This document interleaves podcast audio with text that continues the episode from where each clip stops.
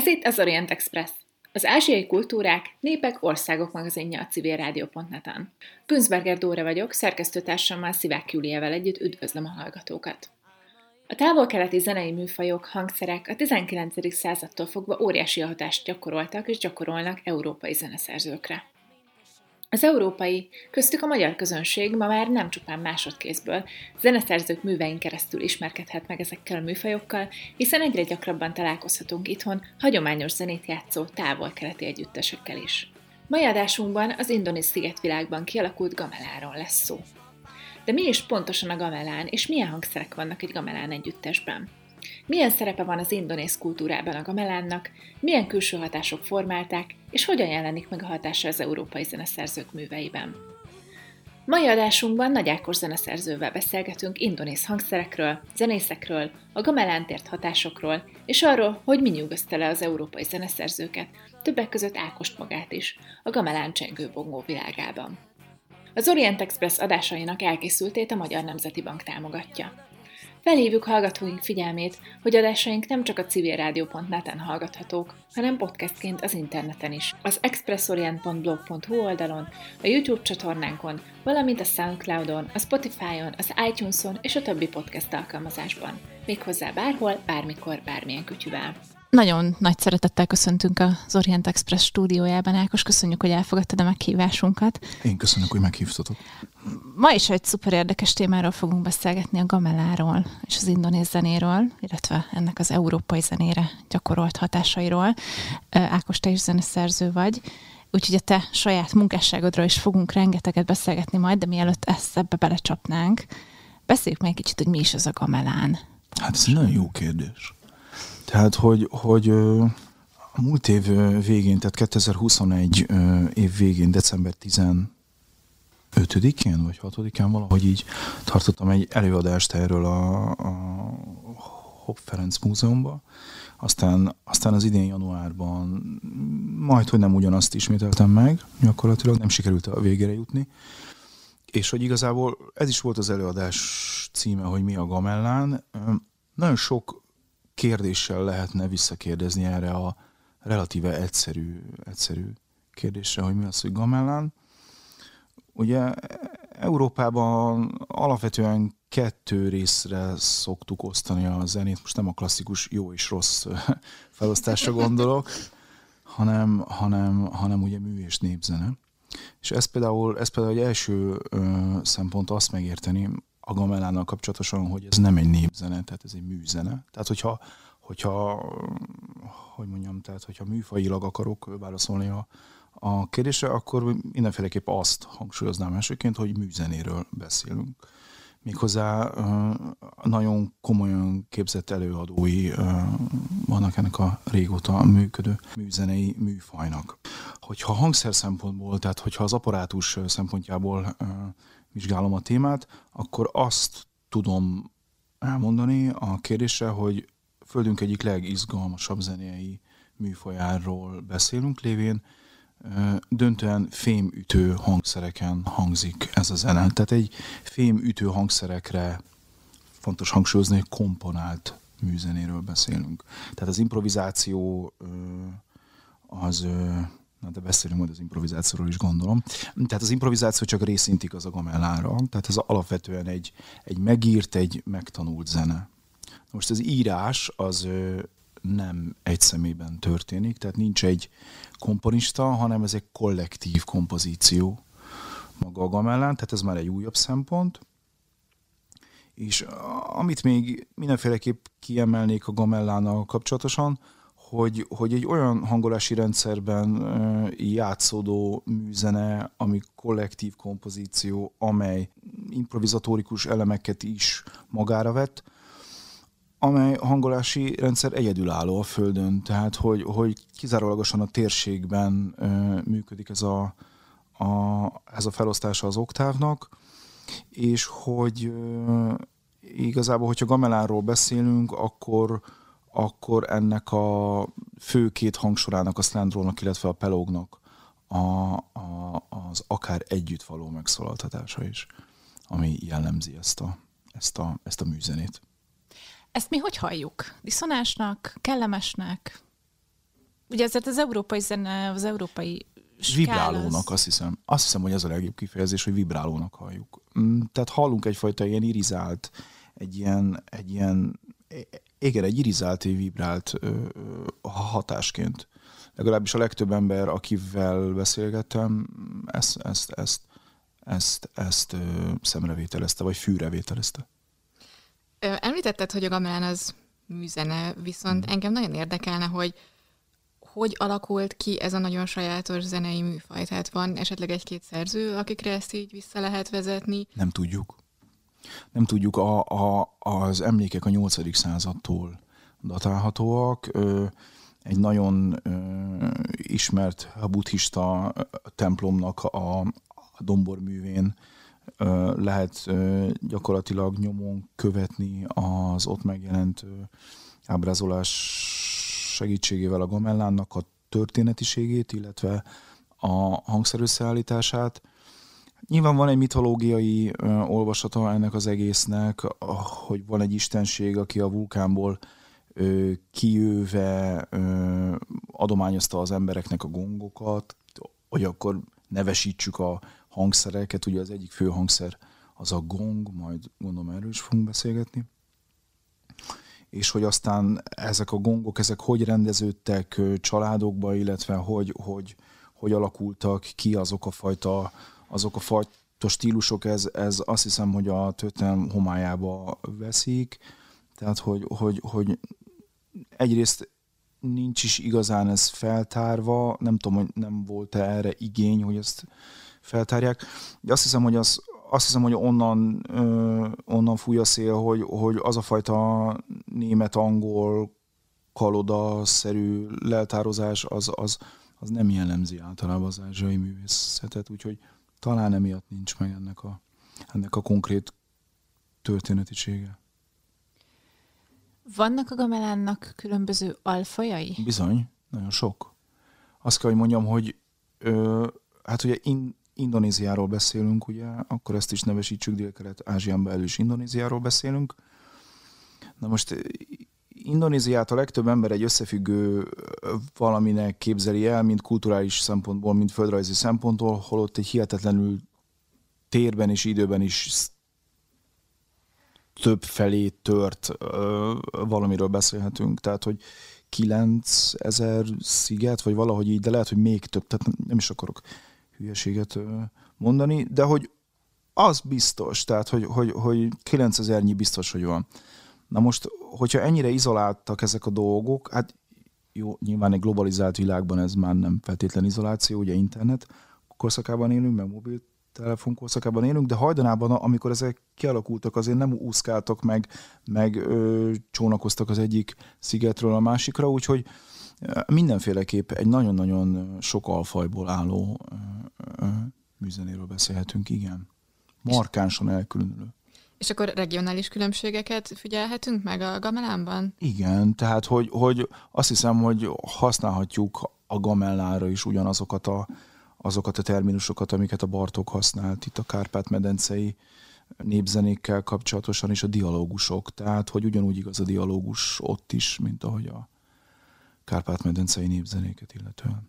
Mi köti össze ezeket a különböző alfajokat? Mitől gamelán a gamelán? Mik a kötelező elemek? A vibráció mindenféleképp, a hangolási rendszer, amelytől a, tehát hogy azért az fix, hogy az oktávot hány részre osztják, és hogy ez a, és hogy ez a felosztás ez mennyire, mennyire pontos, vagy mennyire eltérő falvanként is akár, tehát hogy nem, nem hogy szigetenként, hanem falvanként is akár vagy a falun belül az északi meg a déli része a falu van, azért ez változó, de hogy, hogy, hogy körülbelül azért át, általában, ha nem is centre pontosan, de hogy, hogy az ugye a kis szákútnak a 101 elő részre osztása a cent. Ö, ö, alapvetően azért ezeket pontosan behangolják ezeket a hangszereket, tehát a hangolási rendszer és az abból fakadó vibráció az mindenféleképp jellemzi az összeset, a, a ritmikus gondolkodás, tehát hogy a zenét alapvetően egy ritmikus összetevőkből építkező valamiként képzelik el, illetve hogy ütőhangszeres zenéről beszélünk mindenképp. Akkor beszéljünk egy És kicsit hogy pentaton a... alapú, ez nagyon fontos. Tehát még akkor is, hogyha diatonikussá bővül ez a pentatónia, alapvetően a pentatónia bővül diatóniával. Beszéljünk egy picit akkor a hangszerekről. Uh-huh. Um, ebben is nyilván vannak eltérések, de azt mondtad, hogy alapvetően ütő hangszerekre épül a gamelán. Tudsz erről egy kicsit mesélni, hogy milyen hangszereket? Hogyne. Hogyne. Hát most így a megnevezés tamba így nem, nem nagyon mennék ö, bele azért, mert hogy hát kelet-európaiként, ö, kelet-európai akcentusra jó magyarosan ejtem ezeket a hangszereket. És rám is szóltak az előadáson, hogy hát azért ezeket ennél szebben kéne ejteni. Teljesen jogos volt a kritika. De én úgy vagyok a, úgy vagyok a beatles is, hogy nekem az Beatles. Tehát, hogy, hogy azt hiszem a legtöbb ember így ismeri. Úgyhogy ettől most eltekintenék. Sokkal inkább a hangszerek anyaga mentén írnám le ezt a, ezt a csodálatos műfajt. Tehát, hogy a metalofon hangszerekről, illetve, illetve fa alapú, tehát, hogy fém és fa ütőhangszerekről beszélhetünk. Ezeknek, és akkor még ezek is oszlanak más-más kategóriákra.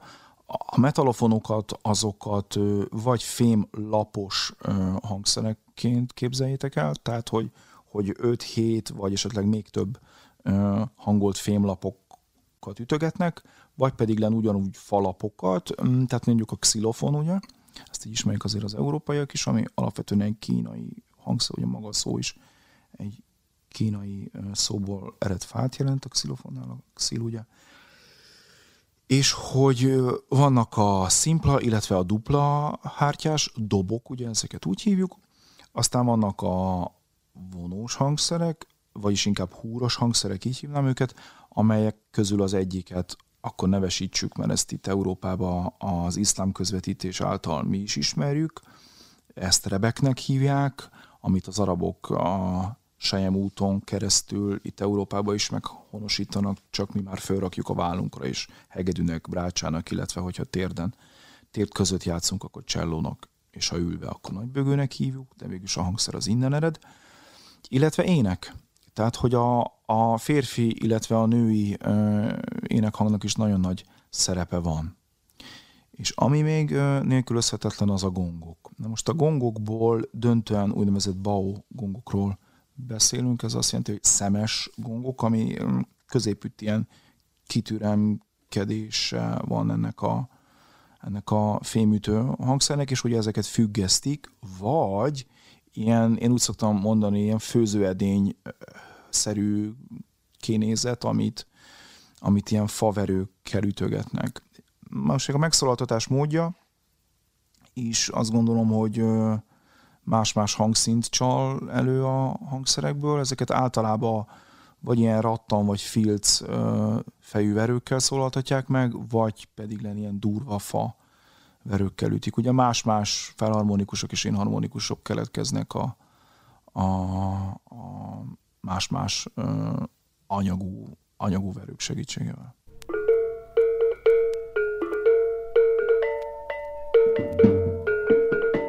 Ez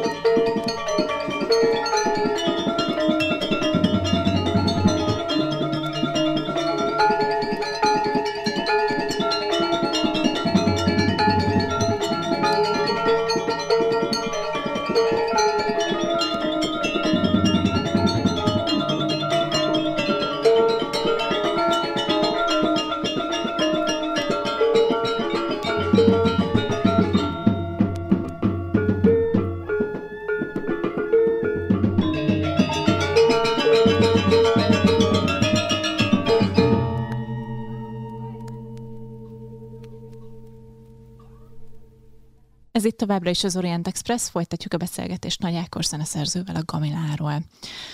A szünet előtt beszélgettünk a gamelánban használatos hangszerekről. Most egy kicsit beszéljünk arról, akik játszanak ezeken a hangszereken. Kiből lehet zenész? Kiből lehet gamelán zenész pontosabban? Hú, hát ez egy nagyon jó kérdés, én nem tudok erre választ adni.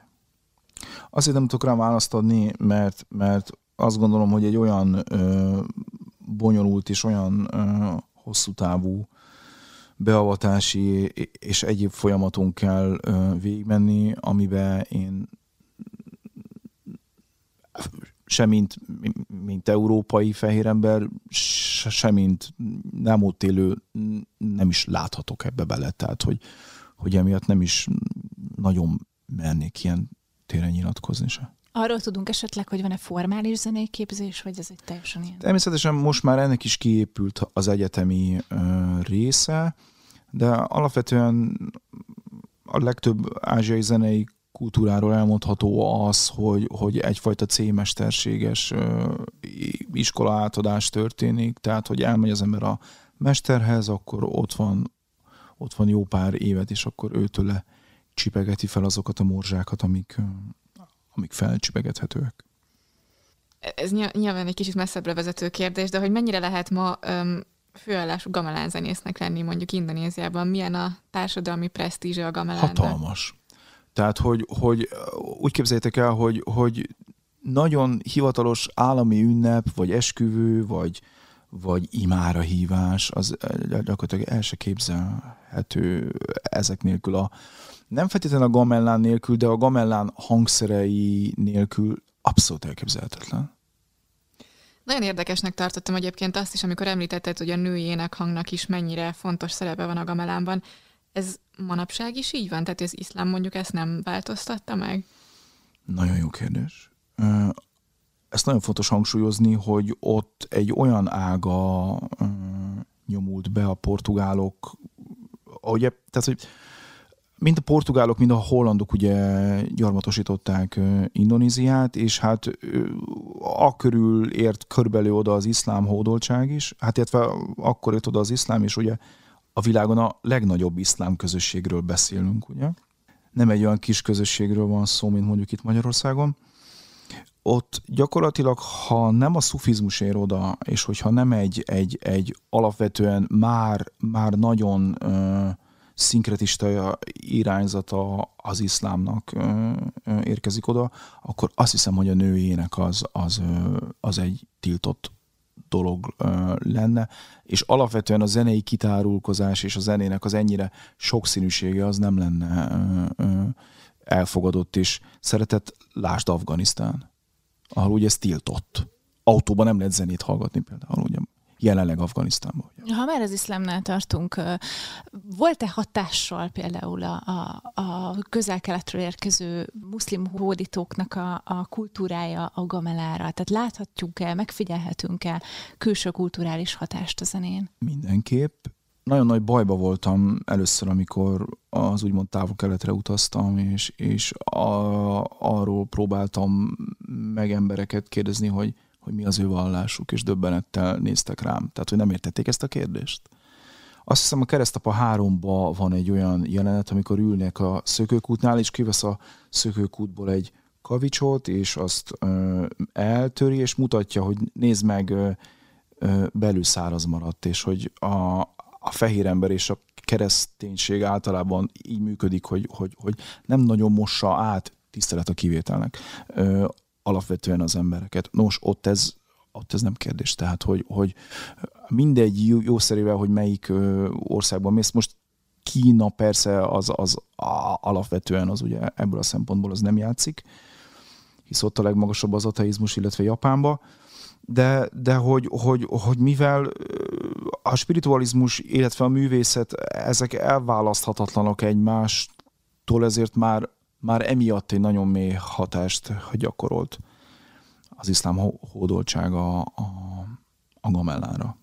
Hangszeres szinten is, illetve ez a spirituális szinten is. Alapvetően ugye az úgymond hátsó indiai kultúrára az iszlám az úgy nyomta rá a bélyegét, hogy, hogy alapvetően egy hindu hindu eredetű, vagy egy reform hindu, ugye, hogyha buddhizmusról beszélünk, akkor egy reform hindu irányzat vegyült, mind kulturális, mind spirituális szempontból az iszlámmal.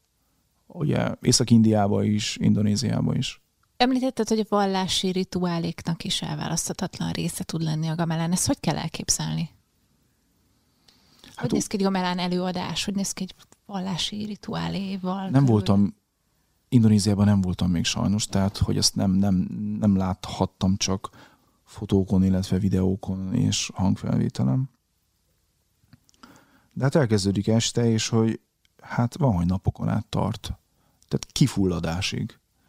Kicsit olyasmi, mint ha görög ö, ö, transz állapotba táncolt, ö, különféle bódító szerekkel űzött misztérium játékok voltak itt Európában. Ahhoz hasonlatos. Nyilván ott a bódultság azért az nem igazán megengedett az iszlám miatt, ugye? De, de, de hogy az extázisba való elmenés, a transzállapotnak a keresése az igazából ugyanaz. Tehát, hogyha bábjátékról beszélünk, tehát hogyha az árjátékokról beszélünk, amelynek egy elég nagy, mondjuk így felvevő piaca a gamellán, akkor, akkor ez van, hogy napokon át tart megállás nélkül. Tehát ez szuszanásnyi idő sincs. És végig előre megkomponált műveket játszanak. Az, a beszélgetés elején volt egy kis Igen, nem. utalás arra, hogy van némi tere az improvizációnak. Egy ilyen hosszú előadásban. Hát igen, de, de, de hogy hát szóval ez megint ahogy a fehér ember elképzeli, ugye, tehát, hogy igen, ezzel mindig ez a baj. Tehát, hogy, hogy jó, hívjuk improvizációnak, de igazából nem improvizáció, tehát ez egy tanult ezért, hogyha emlékeztek, akkor említettem, hogy, hogy elképzelni sem tudom, hogy mennyi ideig tarthat ezt megtanulni. Tehát, hogy azt gondolom, körülbelül egy jó gamellen játékos az, az olyan lehet, mint egy nódrámában szereplő színész. Tehát, hogy, hogy 30 év alatt ugye nincs is nódrámás színész, tehát, hogy csak megtanulja az arcát kifesteni, vagy az, hogy mikor kell a párnát bedobni. Tehát, hogy, hogy valami, valami ilyesmi ez is, tehát, hogy, hogy elképesztő anyagot kell a fejébe tartani, elképesztő műfaj ismeretet kell elsajátítani, elképesztő hangszerismeretet kell elsajátítani, elképesztő együttjátékot kell elsajátítani, és hát ugye nagyon-nagyon sok az ünnep, nagyon-nagyon sok a szokásrendszer, rituálé, amihez alkalmazkodni kell. Hát szóval bődületes. Tehát akkor az organikus része maradt az indonész kultúrának, nem úgy kell elképzelni, mint mondjuk a, a népzenét Európában, ami egy kicsit talán egy oh, külön oh, oh, oh, oh, oh, megyünk, inkább nem menjünk be. Megyünk afelé, igen, ami nekem veszőparipám. Ő, hát ott is játszanak háligálit a gamellán hangszereken. Tehát, hogyha provokálni szeretnél, akkor... Igen, tehát, hogy ott is, tehát, hogy, hogy, hogy is mondjam, a, a nyugati kultúrának, a fehér ember kultúrájának a, a megrontó hatása az ott is, az ott is ö, ö, ö, felütötte már nagyon régóta a fejét. Tehát az amerikanizáció ott is elkezdődött. Ott is kedvelik a rágogumit. és, és tehát, hogy, hogy sajnos van, igen.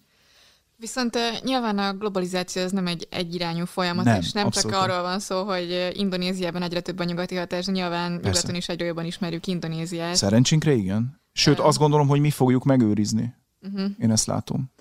Um, mennyire része mondjuk az indonéz soft powernek, vagy az ind- indonéz kultúrpolitikának a, a gamelán külföldi támogatása? Mennyire látják szívesen azt, hogyha esetleg külföldre mennek gamelán zenekarok, mennyire szeretnek nyugatiakat tanítani gamelára? Tehát a beszélgetésünk előtt ugye volt arról szó, hogy én is ennél a rádiónál voltam, illetve előzőben a fúzióba, és a fúzió rádióban meghívták a, nem jut eszembe, hogy milyen Odett, de valamilyen Odett a hölgynek a neve, aki egy punk zenekarban játszott, és a, a punk zenét ötvözték a gamellán ö, zenével, gamellán hangszerekkel, és ő például eltöltött ott, hát Odett, ha hallgatod, akkor remélem, hogy jól mondom, fél évet, hogyha jól tudom. A Magyarországi Indonéz nagykövetségnek több évig volt egy ilyen kiküldetése, vagy ösztöndi, nem tudom, hogy hogy mondjam ezt, három, illetve hat hónapos, ha jól tudom, és igazából szerették, hogyha, hogyha mennek oda emberek. Most nem tudom, hogy mi a kultúrpolitikai felfogásuk, fogalmam sincs, nem tudom, hogy hogy állnak ehhez hozzá. Én bízom abba, hogy ők is kedvelik azt, hogyha vegyülnek. Igen.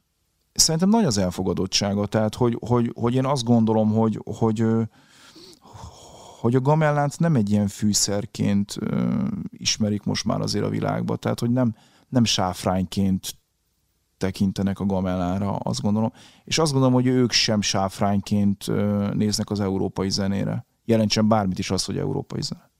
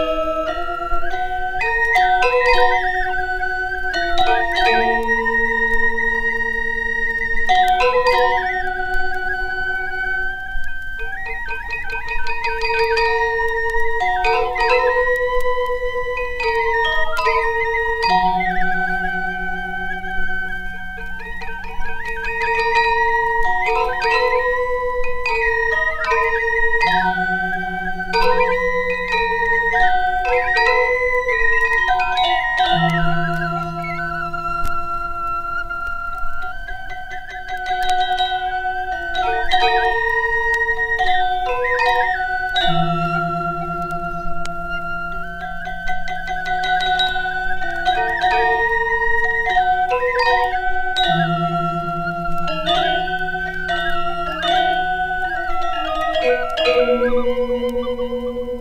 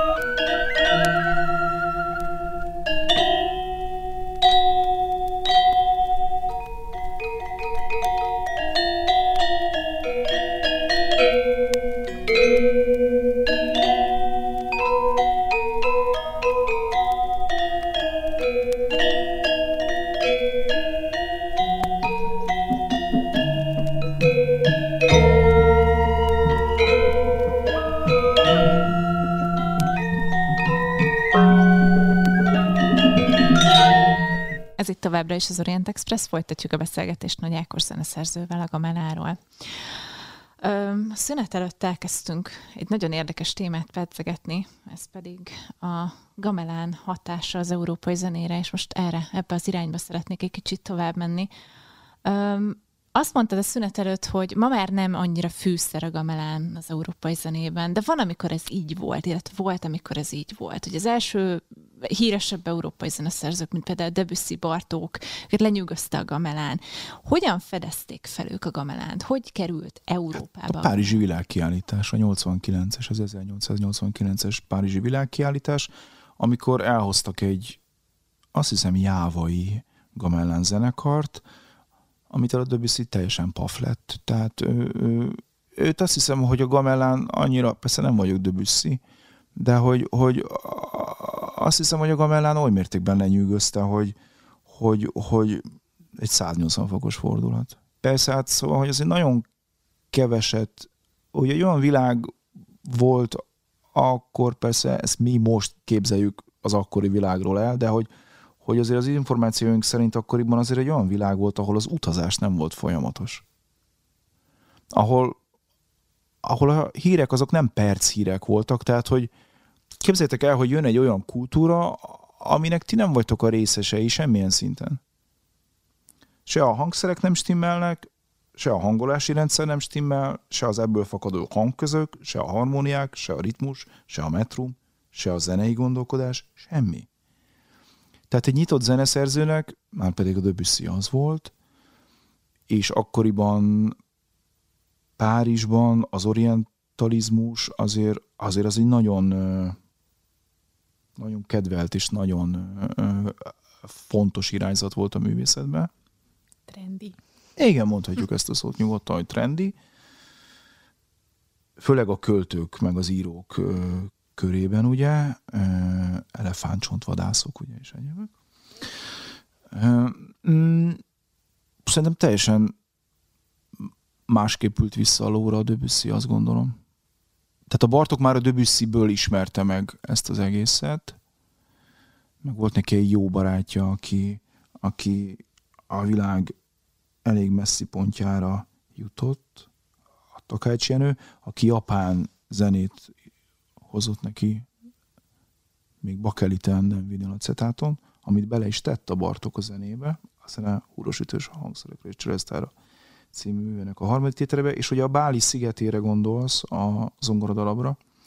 Szóval hogy azért az egy szekunder hatás, tehát a Bartok én úgy tudom nem hallott eredeti Gamelan zenekart, hanem a Debussy műveink keresztül, kicsit úgy, mint mondjuk a csodálatos mandarin, ugye az mennyire kínai zene, hát szóval hogy igazából semennyire, de hogy mégis valami olyasmit kiszaszerolt a Bartók, ami, ami, ami, ami zseniális, és hogy tetten érhető, tehát hogy az a hangközrend, az a ritmika, az a dallamvilág, tehát hogy ő ezt egyrészt megsejtette, másrészt más szerzők műveink keresztül megismerte a Gamellent. De kapcsolata nem volt. És hát ugye nyilván nem Bartok volt az egyetlen akkoriban, aki nem hallott Gamelán zenét, hanem gondolom a magyar közönség se volt Bizony. különösebben ismerős. Arról tudunk valamit, hogy hogy fogadta a közönség mondjuk Bartóknak a... Báli szigetént? Például ezeket a Gamelán által befolyásolt zenét. Hát Bartokot eleve nagyon rosszul. Tehát, hogy, hogy hát és ez ma sincs másképp. Tehát, hogy, hogy, hogy az első zongora verseny, vagy a csodálatos mandarin, vagy a három zongora etűd, szerintem a mai napig ki tudja csapni a biztosítékot, ha nagyon jól van előadva, és ez is a dolga, tehát, hogy, hogy ez is a dolga. Igen, hát, hogy igen, az embereknek a zenei ízlése az nagyon marad is sajnos. Az emberek. Na, jó. Tehát, hogy vannak emberek, akiknek. Szerintem, szerintem ez ma is így lenne, és ma is így is van. De mégse fűszerként hallgatjuk, értitek? Tehát, hogy, hogy, hogy az internet miatt hogy egy klikre vagyok a Jávai Gamellán, meg a Notre Dame ö, iskola ö, zeneszerzőitől, ez olyan egymás mellé rendelt világokat hoz el, hogy, hogy igazából semmi se fűszer. Engem egy kicsit még az érdekelne így a fogadtatás kapcsán, hogy ö, a közönség, tudom, hogy ez most nyilván általánosítás, de hogy mondjuk a kritikusok ö, tudták, hogy most akkor ez egy indonéziai hangulatú zene. Á, de hogy is, oda volt írva, hogy Báli szigetén, hogy... oda volt írva, hogy Báli szigetén, és akkor elhitték a Bartoknak, hogy jó, hát akkor biztos Báli szigetén. Hmm. Tehát, hogy valószínűleg a hozzá közel álló, már mennyire Bartokhoz lehetett közel állni, tehát a hozzá közel álló zenekritikusok, műértők, zenészek, azok gondolom kérdezték, ő mondta, de hát őnek is se volt sok információja erről az egészről, tehát mondjuk a második világháború környékén indult zeneszerzők például a Buléz, vagy a, a, a, a, a Messiaen, akik sokkal mélyebben megismerték már a Gamellánt, vagy de pláne a Vivier, a Claude Vivier, aki volt is Indonéziába, éveket eltöltött Indonéziába, és az ő zenéjébe sokkal inkább tetten érhető a Gamellán, mint akár a Messiaen, akár a, akár a Buleznek a zenébe. Érdekes, a franciákat nagyon érdekli ez a csengő-bongó hangzásvilág.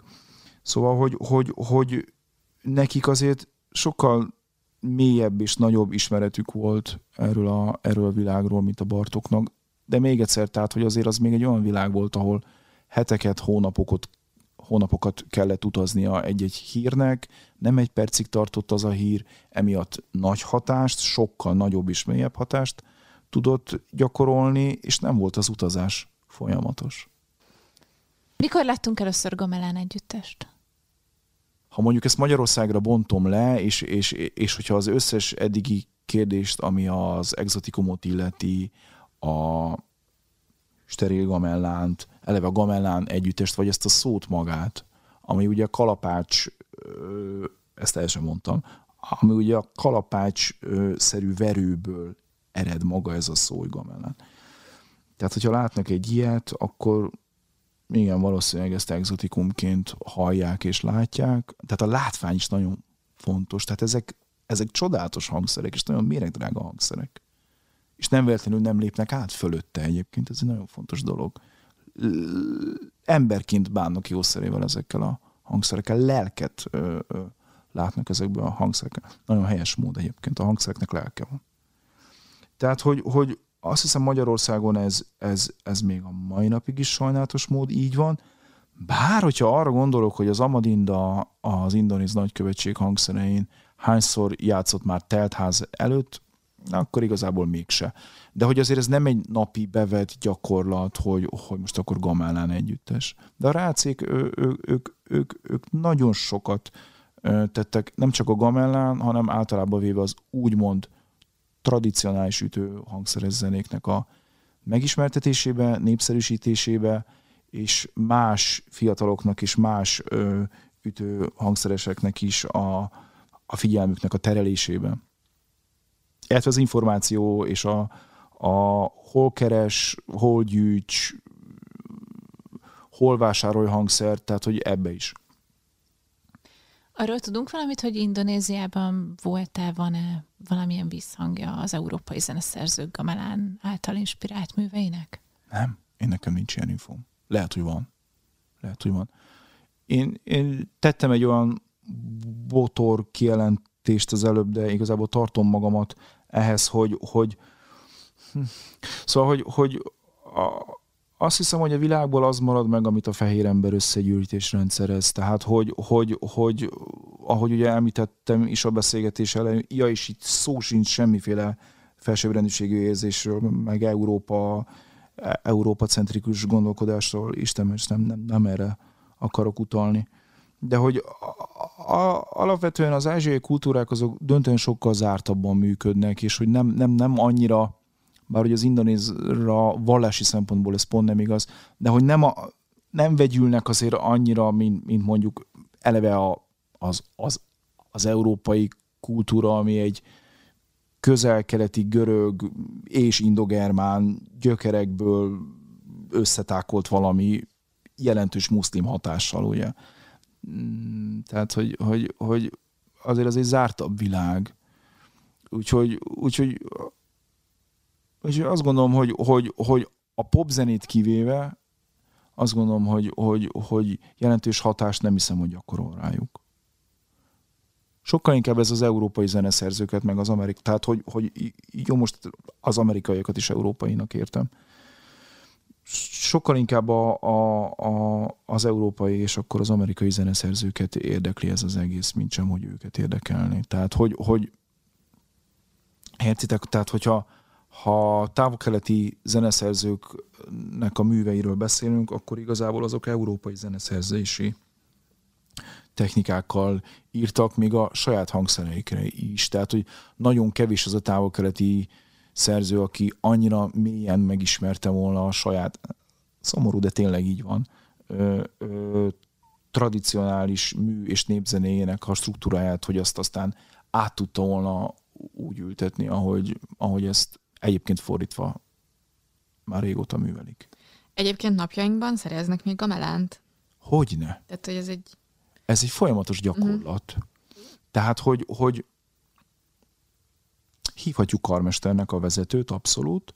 Az európai gyakorlattal szembe nem kint, kívülről nézve, hanem bent, belülről nézve vesz részt a karmester, irányító szerepet lát el, mint ahogy a, egyébként ha Gagakuban is bent ül a karmester, a japán Gagakuban is. Meg általában Ázsiában bent szoktak ülni a karmesterek. Egyébként e- Európában is a Lülli ö, például, és hogy a régi színpadi gyakorlat az az volt, hogy bent ült a karmester, a Mozart, a Bach, a, a, még a Beethoven is bent játszottak a zenekarban, a, a csembalón, a Bach ugye a hegedűn is, a Mozart szintén.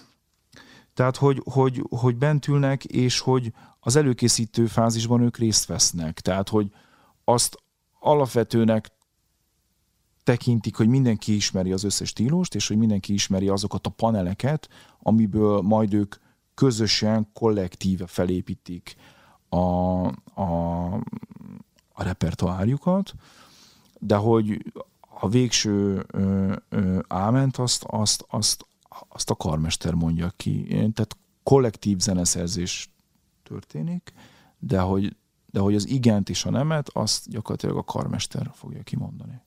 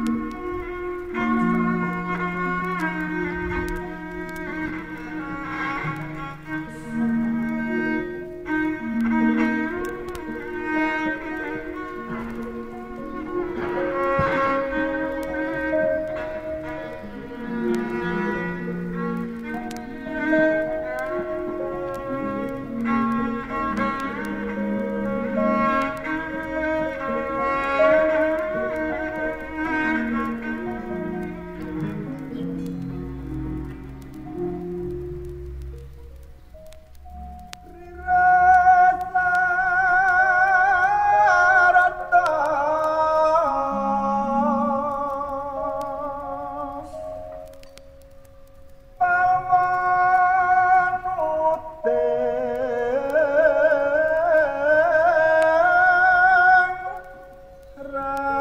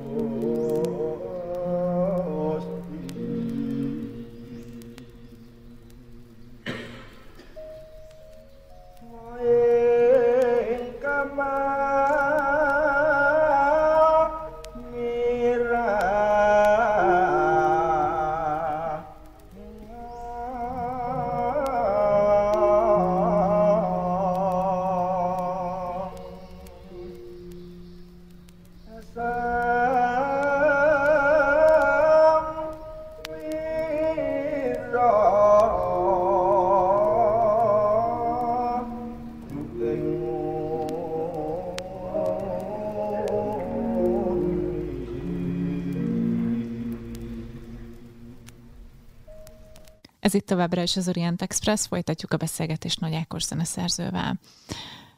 De hol találkoztál először a Gamelánnal? Mesélj nekünk erről egy kicsit. Nagy csend. ah, tényleg. A nehéz kérdések mindig a végére maradnak. Hát vagy Amadinda koncerten, vagy fura mód John Cage preparált zongoras darabjai van. Tehát, hogy, hogy ugye a Cage ö, a Merce Cunningham-mel, aki egy táncos, koreográfus, aki egyébként a Cage-nek a szeretője is volt. Tehát, hogy a Merce Cunningham-mel működött együtt, és hogy, hogy a Cunningham felkérte, hogy írjon egy ütő hangszeres együttesre, és nem tudta összeszedni se a játékosokat, se, se annyi különféle ütő hangszert, amit ő elképzelt, ezért hát az egyébként nem ő találta ki a preparált zongorát, hanem a Henry Cowell már már foglalkozott ezzel egy másik amerikai zeneszerző. Ők egyébként kapcsolatban is voltak. Tehát, hogy, hogy az ő nyomán ö, elkezdte preparálni különféle csavarokkal, szögekkel, radír és egyéb eszközökkel a zongora húrjait, amely kísértetesen hasonlít egyébként, hogyha így van preparálva, akkor kísértetesen tud hasonlítani a gamellán együttes hangzására. És most nem tudom, hogy az Amadinda koncertjein, vagy pedig a Cage preparált zongorára írt műveink keresztül ismerkedtem el meg a Gamellánnal, tényleg nem tudok válaszolni. De hát döbbenetes volt a hatás, tehát hogy, hogy azt éreztem, hogy, hogy itt van valami olyan, ami, amit muszáj megismerni. És akkor nem csak a Gamellán nyílt ki, hanem, hanem, hanem akkor ezzel együtt kinyílt a, a, a monkmer kultúra, meg a táj kultúra, ami, ami nagyrészt hasonló, tehát hogy, hogy azért itt hoho, nem csak nem csak Indonéziában van alapvetően ütőhangszeres zene, hanem a tájoknál, illetve a kmereknél is, és hogy bizony nagy részt hasonlóak a hangszerek is, ugye kínai zene is van, ami hasonló, ugye a gongok azok eleve Kínából kerülnek egyébként, tehát Indonéziába, Tájföldre is, és, és Kambodzsába is. Laos, ugye az is egy ilyesmi zenei kultúra, tehát hogy, hogy aztán ezt elkezdtem így falni, ezt az egészet, és megpróbáltam, megpróbáltam egy ilyen közös origóját megtalálni ennek az egésznek, tehát hogy, hogy lehető legmélyebbre menni. Nagyon sok CD, nagyon-nagyon sok ö, ö, ö, kotta, tehát kotta az ott nem ötvonalas rendszer, hanem ilyen számokkal írják le magukat a ritmust is. Persze ennek van ötvonalas befejtése, és átírták úgymond modern nyugati kottára is ezeket. Rengeteg ilyet, akkor, akkor rengeteg YouTube videó, szóval, ha, ha, hogy ezt így nagyon... Én oda is akartam elutazni egyébként, a, a NASZ utam során oda mentünk el, tehát hogy nem Indonéziába, hanem Tájföldre, meg Kambodzsába. Hoztam is haza jó sok hangszert. Mindenki utazzon és hozzon onnan jó sok hangszert, mert filléreket lehet hozni, zseniális hangszereket. És nincs rajta vám, ez a másik. Ott se és itt se egyébként. Szóval, hogy, hogy, hogy, hogy egyszerűen az ember, hogyha hall egy ilyet, akkor utána fordítva ölör lóra föl. Tehát, hogy, hogy, hogy annyira letaglózza ez az egész, és annyira annyira mélyen érint, hogy ezt nem, nem egy alkotó ember, én szerintem ezt nem, nem, nem hagyhatja ki ezt az ígyszert, hogy ezzel éljen. Milyen hatással van a saját zenédre, a gamelán? A hangszereket is beépíted? A mondat, hogy nem feltétlenül Indonéziából, tehát távol keletről hoztál magad a hangszereket, Sokat vagy a igen. hangzásvilágot? Azt hiszem, hogy döntően inkább a hangzásvilágot építem be a zenémbe, mind a hangolási rendszer szintjén, mind, mind a, a, a hangkép szintjén, és, és hát az ember, ha címkézi magát, mindig pórul jár, tehát hajdanában tettem egy olyan felőtlen kijelentést, és azóta elkönyveltek elektronikus zeneszerzőnek, hogy par excellence elektronikus zeneszerző vagyok azért, mert amikor akusztikus hangszereken re írok, akkor is úgy gondolkodom, minthogyha azok elektronikus. Tehát ilyet most nem tennék, akkor nem címkézem magamat, de, de hogy nagyon mélyen érdekelnek az ütő hangszerek, nem mondom, hogy ütőhangszer zeneszerző vagyok, mert ez nem igaz, de hogy, hogy, hogy tehát a cimbalmot is így közelítem meg, sőt, van egy olyan fuvola művem is, ami az volt a cél, hogy az ütőhangszer hangzása felé toljam el a fuvolát. Tehát mind a csengő ütő hangszerek világa érdekel, mind a, a, a, a tompa fa, illetve a doboknak a világa nagyon érdekel. A gamellán miatt is, ö, ö, a, a táj együttesek miatt, a kambodzsai, és az, tehát, tehát e, ez az egész dél zenei világ, ez nagyon mélyen hatott rám, és nagyon mélyen ö, ö, foglalkoztat a mai napig is. Mindegy, hogy akusztikus vagy elektroakusztikus kompozícióról van szó, mindig helye van ezeknek a hangszereknek az én arzenálomban, ez biztos. A hangzásnak is, és a hangszereknek is. Elárulod nekünk, hogy mi dolgozol most? Most jelenleg szórom ki az elektroakusztikus darabjaimat. Van még egy-kettő, amit úgynevezett premixing fázisba állok és küldöm a hangmérnök. Barátomnak át őket, hogy dolgozza őket meg.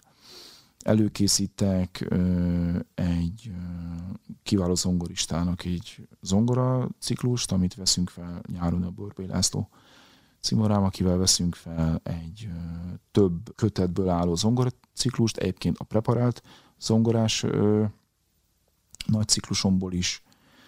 Azon is dolgozom, mert hogy ez egy ilyen végnélküli folyamat, ez a Chiaroscuro című mű, amiben már számos egyéb hangszer is van a preparált zongorán, és a rengeteg ütőhangszer mellett. Ezen is folyamatosan dolgozom, de most leginkább az érdeklődésemben a vonós hangszerek, illetve az emberi hang áll. Tehát az elektronikát azt most abszolút nélkülözöm. Balanszba kívánom a, a, az óvőrömet állítani. Fontos mind a kettőt, hogy képviseljem. Mikor lehet téged legközelebb hallani? Péntekenként, szombatonként játszom általában kis közösségekben, ezek lakáskoncertek döntően, és ott, ott meghívásos alapú lakáskoncertek, és ezek ott szoktak, ott szoktak elhangozni. Ezek a darabok. E, ezek és másoknak is a darabjai. Hol lehet ezeket megtalálni? Hol, hogyha valaki szeretne eljutni egy koncertedre, hol érdeklődhet? Milyen felületet figyeljen? Hát a Facebookot mindenképp elég gyakran szoktam a Facebookon hirdetni. A Facebook oldalon ezt megtalálhatja, tehát az artist oldalon megtalálhatja. Újabban elkezdtem az Instagrammal is érdeklődni, tehát az Instagram felületen is.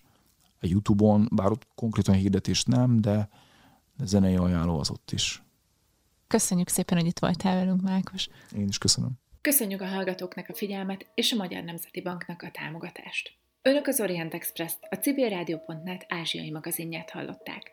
A műsort Günzberger Tóra és Civák Júlia vezették. Felhívjuk figyelmüket, hogy az Orient Express adásai nem csak a civilrádió.net-en hallgathatók, hanem podcastként az interneten is. A címünk expressorient.blog.hu, de ott vagyunk a Soundcloudon, az iTunes-on, a Spotify-on és egyéb podcast alkalmazásokban, valamint a YouTube-on is. A Facebookon a Pázmány Péter Katolikus Egyetem Modern Kelet-Ázsia kutatócsoportjának oldalán lehet megtalálni az adásokat és készítőiket. Tartsanak velünk a jövő héten is, a viszonthallásra!